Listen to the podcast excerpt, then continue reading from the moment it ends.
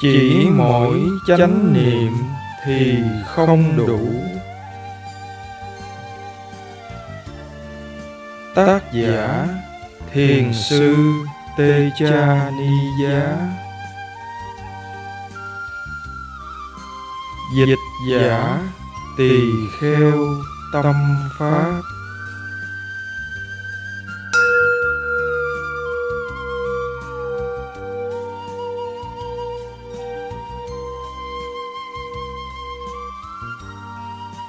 con xin đem hết lòng thành kính, đảnh lễ đức thế tôn. Bậc ứng cúng cao thượng, đấng chánh đẳng, chánh giác.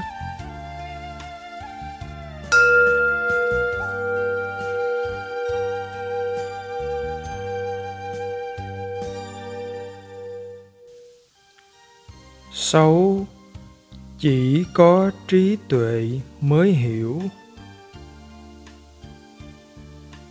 Thiền sinh, chúng ta vẫn thường nói tới sự xung đột giữa thói quen vô thức, luôn thúc đẩy mình phải hành động theo một kiểu nhất định nào đó, và tâm thiền đang cố gắng huân tập những thói quen mới, cố gắng thực hành thiền vipassana có cách nào khác hay một công cụ nào khác ngoài định lực, sự tập trung để giải quyết những xung đột đó mà không cản trở sự tiến bộ trong thiền hay không?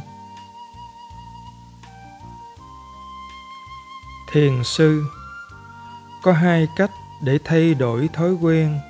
Một là dùng định, hai là dùng tuệ rắc rối với cách dùng định là nó chỉ tạm thời trấn áp xung đột mà thôi. Nếu bạn rất giỏi về định, bạn có thể làm được điều đó trong cả một thời gian dài. Nhưng cách này lại chẳng giải quyết được những căn nguyên gốc rễ của xung đột. Vì thế, xung đột đó sẽ lại nổi lên với sức mạnh nguyên si như cũ nếu bạn không thực hành thiền định nữa, chỉ khi chúng ta nhìn vào sự việc một cách phân tích thì mới học hiểu ra được những điều kiện và nguyên nhân đằng sâu của nó và mới phát triển được trí tuệ cần thiết nhằm giải phóng tâm mình khỏi những xung đột đó. Định chỉ cố gắng khu trú cách ly xung đột còn tuệ mới thấu hiểu nó. Thiền sinh, mỗi khi con bị bất cứ một cảm giác đau nào, bất kể là đau ở thân hay đau đớn về tình cảm, thì ngay lập tức trong con luôn có sự phản ứng lại tức thời. Nó xảy ra thật nhanh và rất là tự động những phản ứng tâm lý đó nhanh và mạnh đến mức con chẳng thể áp dụng được cách tư duy của thiền vipassana vào đó nữa. Con thấy hình như thực hành thiền chỉ, samatha, có lẽ lại là một cách hay để đối phó với những tình huống như vậy. Nó giúp mình tạm thời bình tĩnh trở lại. Thiền sư. Thiền vipassana không chỉ là mỗi ngồi và quan sát. Trong những tình huống như thế, bạn cần tự nhắc mình có thái độ đúng đắn đối với những gì đang xảy ra. Bạn phải thừa nhận những gì đang diễn ra và chấp nhận nó như nó đang là. Rồi sau đó, xem xét những gì đang diễn ra và cố gắng học hỏi từ nó. Cố gắng thấu hiểu bản chất của thể loại tâm đó. Cố gắng thấu hiểu cách thức hoạt động của nó như thế nào. Nhưng điều này cần phải có thời gian, cần có rất nhiều lần quan sát như thế nữa thì sự hiểu biết thật sự mới nảy sinh được. Một khi đã thấu hiểu được vấn đề hay một tình huống xung đột, tâm sẽ được giải thoát khỏi đau khổ do xung đột đó gây ra cho mình. Chỉ khi đó, nó mới không còn phản ứng lại mỗi khi gặp những tình huống như vậy nữa. Để có được tầm mức trí tuệ này, tất nhiên không phải là chuyện dễ. Thực hành theo cách này có thể sẽ tương đối khó nhất là trong giai đoạn đầu. Chúng ta cần rất nhiều kiên nhẫn và duy trì thực hành đều đặn.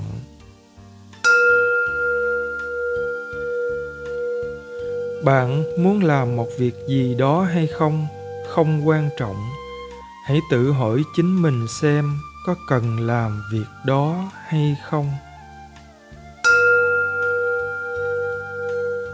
Đừng chú ý đến tiếng động, chỉ nhận biết rằng bạn đang nghe.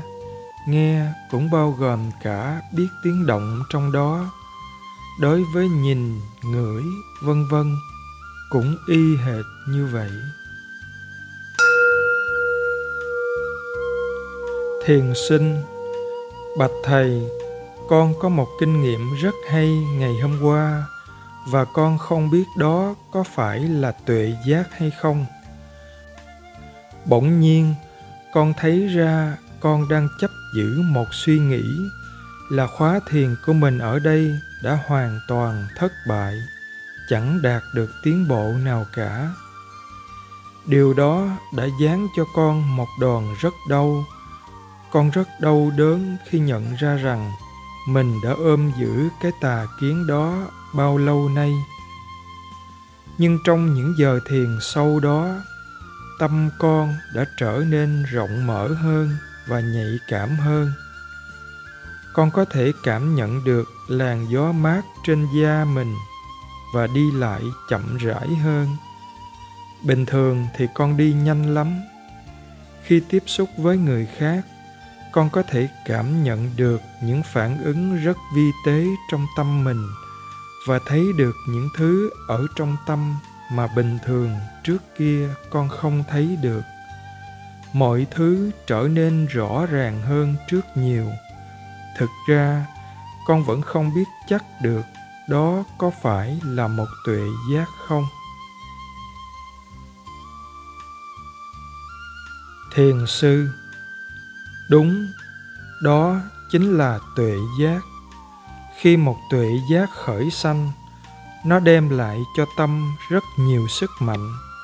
Nó làm tăng cường những phẩm chất tốt đẹp trong tâm. Cung cách của tâm mình thay đổi một cách mạnh mẽ và nhanh chóng, ghê gớm. Thay đổi một cách đáng kinh ngạc, đúng không? Chỉ có những hiểu biết thật sự mới có những tác động lớn lao như vậy đến tâm mình khi chứng nghiệm được một điều gì đó một cách rõ ràng như vậy, thì đó chính là tuệ giác đấy. Người ta có thể không chắc chắn lắm liệu một kinh nghiệm nào đó có phải là kết quả của một tuệ giác hay không. Như trong trường hợp của bạn chẳng hạn, nhưng không thể nghi ngờ gì về sự thật những gì bạn đã nhận ra, đúng không? Thiền sinh. Dạ vâng đúng như thế ạ. À. thiền sư, đó mới chỉ là một tuệ giác nhỏ mà thôi. Hãy thử nghĩ xem, một tuệ minh sát, một tuệ giác xuyên thấu đến tận bản chất của các pháp, còn có tác động ghê gớm như thế nào nữa?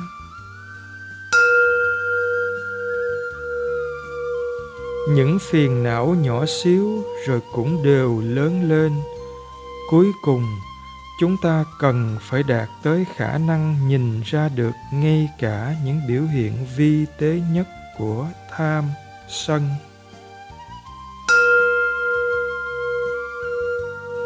Tại sao bạn làm việc này?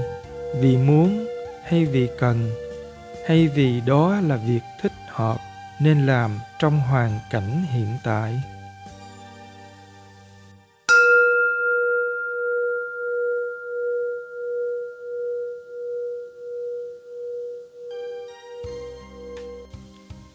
Bảy, định hướng tâm. Thiền sinh, bạch thầy Tại sau khi con cố ý chuẩn bị sẵn sàng để chấp nhận điều gì đó đang xảy đến, bị một con mũi đốt chẳng hạn, tâm con có thể kham nhẫn điều đó một cách dễ dàng và không phản ứng. Nhưng khi không chuẩn bị trước như vậy và một con mũi lại đốt, thì con lại nổi sân lên ngay.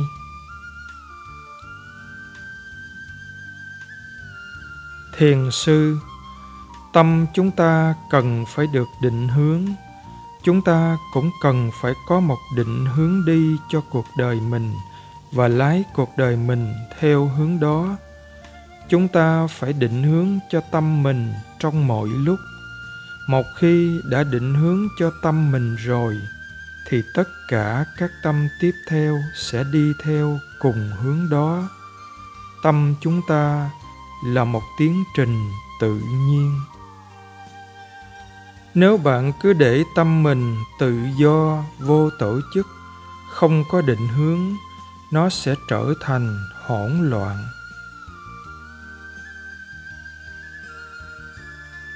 thiền sinh, xin thầy cho con một ví dụ cụ thể ạ à. thiền sư nếu có một cơn giận xảy đến và bạn quyết định mình sẽ phải nghiên cứu, thẩm tra, quán xét cái cảm xúc ấy, thì đó là bạn đã định hướng cho tâm đi đúng hướng. Tuy nhiên, nếu bạn quyết định là sẽ phải cố gắng loại bỏ cho bằng được cơn giận này, tức là bạn đã đặt tâm sai hướng.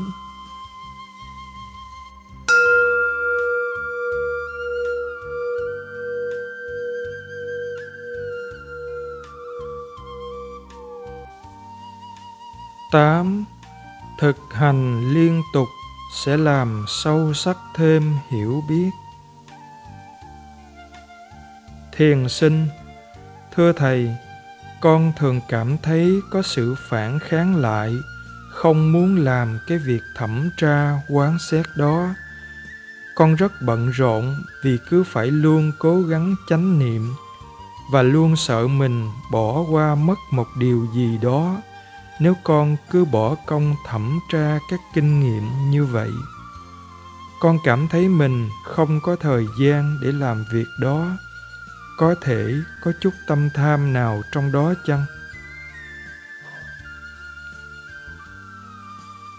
Thiền sư, chỉ cần làm những việc quan trọng và bỏ qua những việc không quan trọng khác, bạn để tâm mình rộng mở và thâu nhận chỉ khi nào tâm đã có được sự quân bình, buông xả. Nhưng khi bạn đang trải qua một cảm xúc mạnh, thì hãy dành hết năng lượng để đối phó với chúng. Đó chính là việc làm quan trọng trước mắt. Bỏ qua tất cả những gì đang xảy ra. Nếu bạn bỏ qua việc thẩm xét cảm xúc đó mà cố theo dõi những thứ khác đang diễn ra, thì nó vẫn cứ còn ở bên trong tâm bạn. Khi có cơ hội, cảm xúc đó sẽ lại nổi lên và gây ra rất nhiều rắc rối cho bạn. Chức năng của chánh niệm là nhận diện mọi thứ đang diễn ra trong tâm. Trí tuệ quyết định cái nào là cái cần phải giải quyết? Khi không có tham sân ở trong tâm, thì bạn mới có khả năng ra quyết định đúng đắn được. Hãy đặt câu hỏi, nhưng đừng tìm kiếm câu trả lời. Câu trả lời sẽ đến khi tâm đã thu thập đủ dữ liệu cần thiết. Thiền sinh, vậy thì con nghĩ là con vẫn chưa có đủ trí tuệ. Thiền sư, bạn cần phải cho mình thêm thời gian, hãy đi chậm chậm thôi. Vừa đi vừa cảm nhận con đường của mình qua những gì đang diễn ra hãy cố gắng thấu hiểu và thu thập càng nhiều thông tin càng tốt. Mỗi khi bạn cảm thấy có một vấn đề cần phải nhìn vào, hãy thẩm tra và quán xét nó. Những gì diễn ra trong tâm lúc đầu thì có vẻ như rất hỗn loạn. Bạn cần nhìn đi nhìn lại cùng một vấn đề đó nhiều lần và từ nhiều góc độ khác nhau khi chánh niệm liên tục hơn, tâm bạn sẽ trở nên định tĩnh hơn và bạn sẽ bắt đầu hiểu được vấn đề nào là quan trọng, vấn đề nào là không. Chú thích cố gắng thấu hiểu và thu thập càng nhiều thông tin càng tốt. Đây là thông tin về các tiến trình thân tâm đang diễn ra mà hành giả thu được bằng chánh niệm thiền sinh, có nghĩa là con chỉ cần tiếp tục kiên trì thực hành như thế, phải không ạ à? thế nếu con chỉ kiên nhẫn luôn tự nhắc mình chánh niệm, dù bất cứ việc gì xảy ra thì tâm có trở nên tĩnh lặng và bắt đầu có hiểu biết được không? Thiền sư có mức độ hiểu biết phụ thuộc vào trình độ tu tập của bạn. Phụ thuộc vào việc bạn thực hành miên mật như thế nào. Lúc đầu, bạn phải cần rất nhiều chánh niệm để xây dựng nên nền móng vì tự chúng ta chưa có được những hiểu biết của chính mình, nên bạn cần phải dựa vào những nguồn thông tin trợ giúp bạn trong quá trình thực hành. Sau một thời gian thực hành, chúng ta sẽ bắt đầu có được một chút ít hiểu biết, một chút ít trí tuệ. Miễn là bạn tiếp tục duy trì thực hành đều đặn thì vẫn có thể giữ được mức hiểu biết này. Nếu không thực hành nhiệt tâm hết mình, mà chỉ lúc có, lúc không, thì mức độ hiểu biết sẽ không tăng trưởng và chúng ta cũng chẳng giỏi giang hơn được chút nào. Trong trường hợp bạn ngừng thực hành, tâm si sẽ bắt đầu tăng trưởng trở lại nếu sao lãng thực hành cả một thời gian dài, tâm si sẽ bao trùm trở lại, che lấp tất cả những gì bạn đã từng hiểu biết được trước kia. Song nếu chăm chỉ thực hành liên tục, chúng ta sẽ tiếp tục thu được thêm những hiểu biết và tuệ giác nho nhỏ như vậy nếu chúng ta luôn duy trì và tiếp thêm sức sống cho chúng một thời gian dài, chúng sẽ trở nên liên tục đến mức vận hành đồng thời cùng với chánh niệm. Một khi trí tuệ đã song hành cùng chánh niệm, nó sẽ tiến lên tới một trình độ hiểu biết cao hơn. Chúng ta sẽ có được những tuệ giác lớn hơn nữa. Những hiểu biết ở trình độ cao hơn này có cuộc sống riêng của chúng và cũng có năng lực lớn hơn. Chúng sẽ không còn phụ thuộc vào chánh niệm nữa. Một khi bạn có được những tầng tuệ giác đó, chúng sẽ luôn luôn có mặt mọi nơi, mọi lúc. Trí tuệ sẽ luôn luôn hiện diện. Đến giai đoạn này chánh niệm sẽ lùi lại phía sau. Có thể nói như vậy và sẽ đóng vai trò thứ yếu. Nó vẫn sẽ luôn có mặt bởi vì trí tuệ không thể tồn tại nếu không có chánh niệm. Nhưng đến lúc này, trí tuệ đã bắt đầu có cuộc sống riêng của nó. Chánh niệm sẽ tiếp tục nuôi dưỡng trí tuệ và hiểu biết của chúng ta sẽ ngày càng lớn mạnh. Ở trình độ này, tâm bạn sẽ luôn biết phải làm gì, và một điều nữa là sự thực hành trở nên thật vô cùng dễ dàng, đến mức bạn cũng chẳng cần phải có chút cố gắng nào nữa. Đừng tự bắt mình phải kiên nhẫn, mà hãy quan sát sự thiếu kiên nhẫn của mình.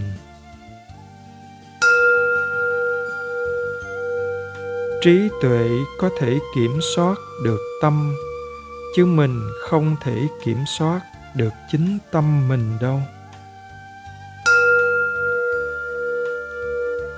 Thiền sinh vâng con thấy điều này là có thể đạt được nếu mình được sống trong một cộng đồng những bạn đồng tu theo con, thì con cho rằng chắc hầu hết mọi người cũng như thế thôi ạ à. con cảm thấy rất khó để thực hành miên mật được trong cuộc sống ngoài xã hội hiện đại ngày nay thiền sư ngày hôm qua cũng có một thiền sinh nói về vấn đề này. Anh ấy kể với tôi rằng anh thấy rất dễ chánh niệm trong mọi việc đang làm và luôn giữ được cái tâm quân bình, tĩnh lặng. Nhưng khi phải ở cùng với người khác, anh thấy rất khó giữ chánh niệm. Tôi chỉ ra cho anh ta thấy rằng điều khác nhau giữa hai hoàn cảnh đó chẳng qua là khi ở một mình thì tâm anh quay vào trong trong khi ở cùng người khác thì tâm anh hướng ra ngoài. Nếu bạn chỉ tập trung hết vào trong thì sẽ không thể giao tiếp được với bên ngoài. Nhưng nếu bạn hướng hết ra ngoài thì bạn lại không thể biết mình được. Bạn cần phải học cách làm cả hai thứ một lúc. Và điều này cần phải có cả một quá trình thực hành.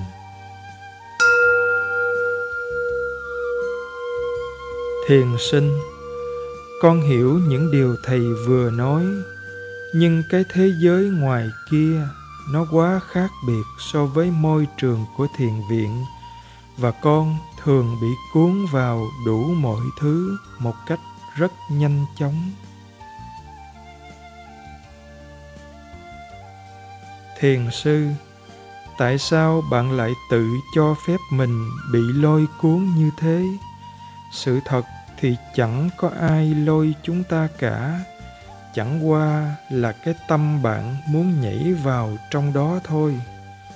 Ai quan trọng hơn, người ngoài hay chính bản thân mình?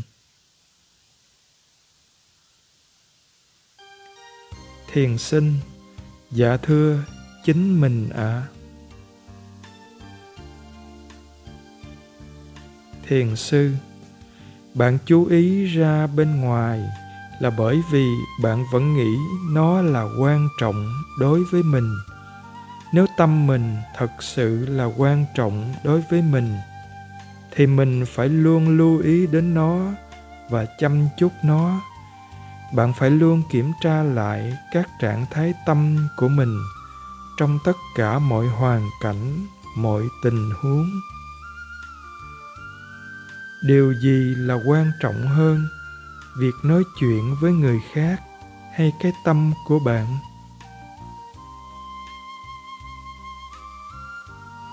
Thiền sinh dạ tâm mình quan trọng hơn. Thiền sư. Đúng vậy, bạn luôn phải lưu ý đến tâm mình trước rồi mới giao tiếp với người. Thiền sinh. Dạ để thực hành được điều này, quả là một thử thách lớn, nhưng chắc cũng sẽ rất thú vị để xem những gì sẽ xảy đến.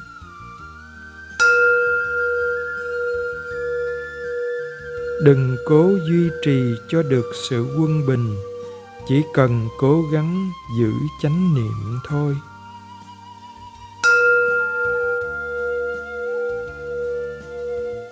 Nếu gia đình bạn có vấn đề, thì hãy giải quyết nó ở ngay tại nhà mình. Bạn không thể giải quyết vấn đề của gia đình ở trong thiền viện được đâu.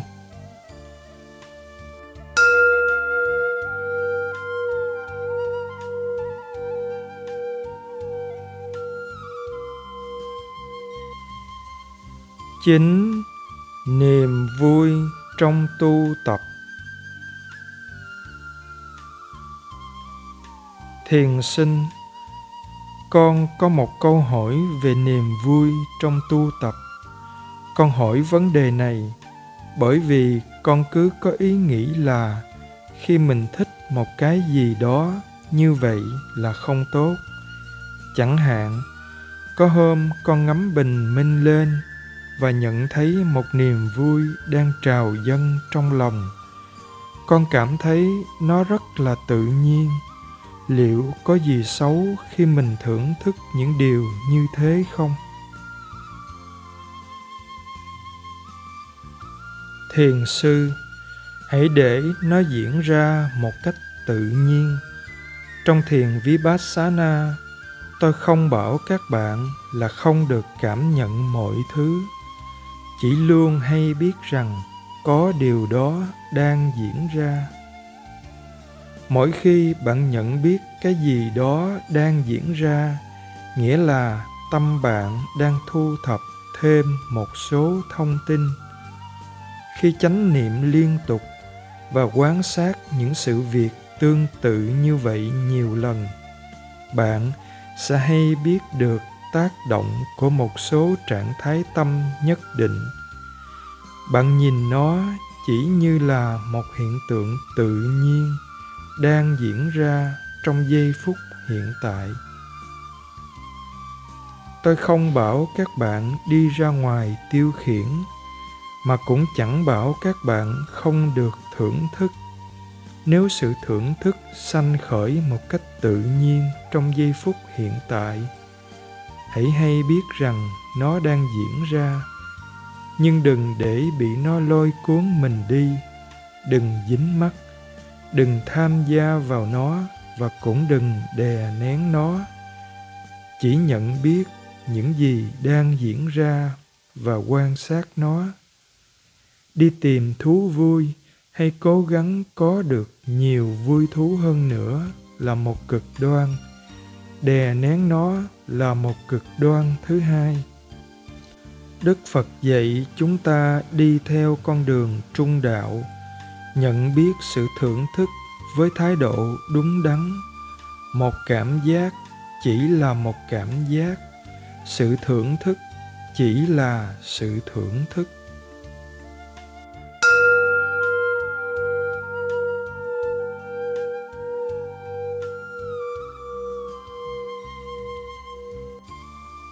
Mười không có hứng thú tu tập. Thiền sinh, thầy khuyến khích chúng con phải đặt nhiều câu hỏi để tiếp thêm sức sống cho pháp hành, để khơi dậy lòng nhiệt tình và hứng thú tu tập. Nhưng việc đó hình như lại không hợp với con tâm con chẳng có hứng thú tu tập gì cả. Con phải làm gì bây giờ? Thiền sư, hãy hỏi tâm mình xem tại sao nó không thích tu. Khi đặt câu hỏi, bạn phải đặt những loại câu hỏi mà bạn thật sự thích hỏi. Chỉ khi nào bạn thật sự muốn biết thì tâm mới có hứng thú. Nếu hỏi chỉ vì thầy bảo bạn hỏi như một nghĩa vụ, thì chắc là sẽ không có tác dụng đâu. Hãy biết trân trọng những kiến thức và hiểu biết mà bạn đang có. Hãy làm hết mức mình có thể làm được và biết bằng lòng với những kết quả mình đạt được thiền sinh vâng vậy thì con sẽ cố tìm hiểu xem tâm mình hứng thú điều gì thầy khuyên con nên hỏi nhiều câu hỏi khác nhau hay mỗi lúc chỉ một câu hỏi thôi ạ à?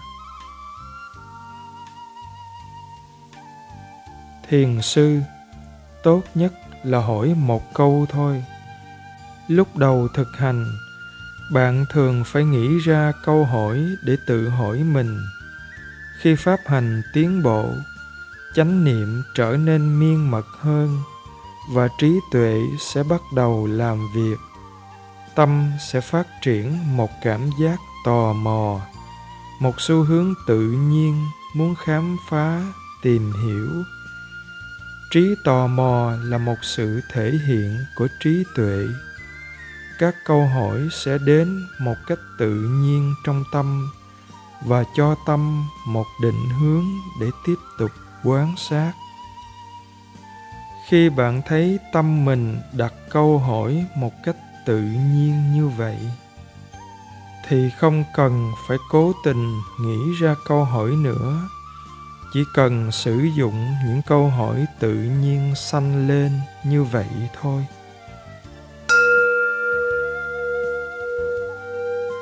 Thiền sinh, có nghĩa là thầy chỉ khuyến khích các suy nghĩ về tu tập, chứ không khuyến khích các suy nghĩ sử dụng khái niệm trong quá trình tu tập, phải không? Thiền sư đôi khi bạn phải nghĩ để hiểu thấu được cái gì đó để biết mình cần phải làm gì. Suy nghĩ là một hoạt động thiết yếu của tâm. Chúng ta chỉ cần cẩn thận, đừng để mình bị cuốn theo nó. Đừng tham gia vào các suy nghĩ ấy hay những kế hoạch do tâm vẽ vời ra. Thiền sinh. Bạch thầy, đối với con, mỗi khi đau khổ, con lại thấy mình dễ có động cơ tu tập. Nhưng khi đau khổ không thật rõ rệt, thì con lại thấy rất khó để duy trì được nhiệt tình tu tập. Con không có được trí tò mò và sự ham hiểu biết mạnh. Thiền sư hồi xưa tôi bắt đầu thật sự thực hành hết mình là bởi vì tôi đau khổ. Tôi muốn biết tại sao tâm mình khổ. Khi đã vượt qua được khó khăn lúc đó, tâm tôi chợt nhận ra rằng bây giờ mình bớt đau khổ hơn bởi vì chính nhờ tất cả những hiểu biết và trí tuệ mà mình đã thu được tâm trở nên hứng thú với quá trình học hỏi đó và muốn biết nhiều điều hơn nữa.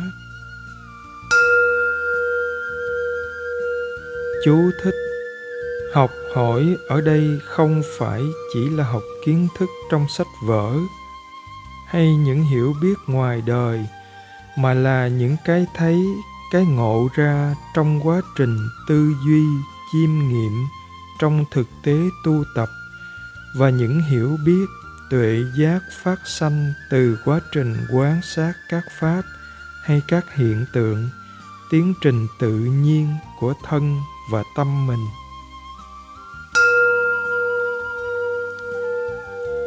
Bạn sẽ chú tâm vào cái gì? Nhìn, nghe, ngửi, nếm, xúc chạm hay suy nghĩ? Hay là bạn sẽ dính mắt và bị lôi đi theo cái nhìn, nghe ngửi nếm xúc chạm và suy nghĩ đó. Bạn có bị cuốn đi theo dòng suy nghĩ hay không?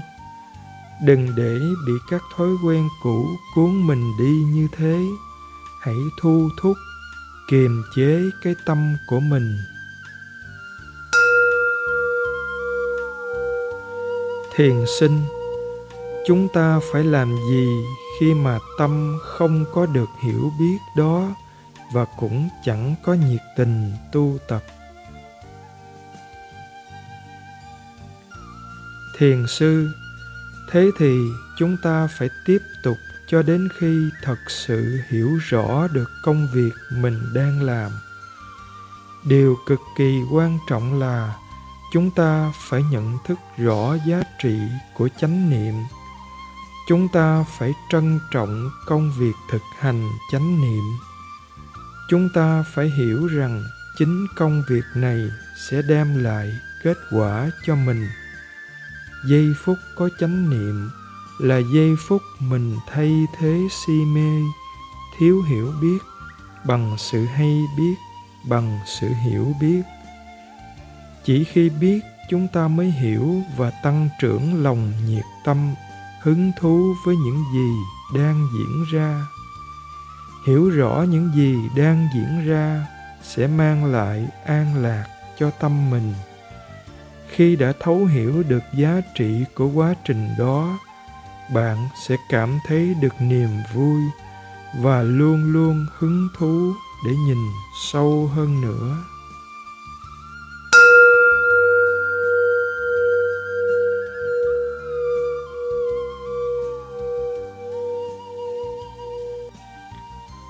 Mười một. Tu tập chánh tinh tấn. Thiền sinh, thưa thầy, con biết rằng nếu thực hành đúng và chăm chỉ thì ngã kiến, ảo tưởng về một tự ngã, một cái tôi thường còn sẽ biến mất và bị thay thế bằng chánh kiến nhưng bản thân quá trình tu tập thì giống như phải làm việc cật lực để hoàn thành một nhiệm vụ nào đó. Con cố gắng phấn đấu để thực hiện xong một công việc và do đó luôn có một sự chấp thủ đi cùng với ảo tưởng về một cái ngã, cái tôi đang làm việc đó. Xin thầy giảng thêm cho con hiểu điều này. Thiền sư. Điều rất quan trọng là chúng ta phải có thông tin hướng dẫn đúng đắn trước khi bắt tay vào thực hành. Đừng tự đồng hóa mình với sự tinh tấn, với sự cố gắng đó mà hãy nhận rõ rằng quá trình mình đang thực hiện công việc đó chính là sự tinh tấn cộng thêm những phẩm chất tâm có liên quan khác. Tất cả những cái tâm đó đang thực hiện công việc, chứ không phải tôi đang tu tập. Bạn chỉ có thể thực hiện được chánh tinh tấn nếu tâm có thông tin hướng dẫn đúng. Nếu nó thật sự hiểu được thế nào là chánh tinh tấn chúng ta đang cố gắng tu tập để đạt đến mục đích của mình. Nhưng đó là một việc sẽ xảy ra vào một ngày nào đó trong tương lai. Ngay bây giờ thì chúng ta chỉ cần hiểu được cách phải làm điều đó như thế nào. Chúng ta cần phải hiểu thế nào là chánh tinh tấn và thế nào là thực hành đúng một cái tâm luôn cố đạt đến một mục tiêu, luôn tập trung đạt đến một kết quả nhất định nào đó, thường bị thúc đẩy bởi sự tham cầu. Trí tuệ hiểu rõ quan hệ nhân quả và do đó sẽ tập trung hoàn thành các nhân duyên, các điều kiện cần thiết cho đầy đủ và quả sẽ tự động trổ xanh khi nhân duyên đã hội đủ.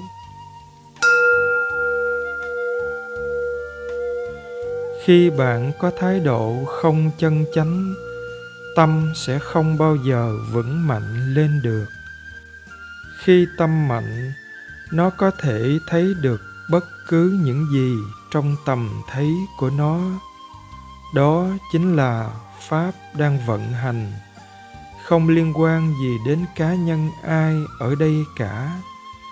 Đừng bao giờ cố sức nhìn cho thấy cái gì. Mong muốn nhìn thấy, đó chính là tâm tham.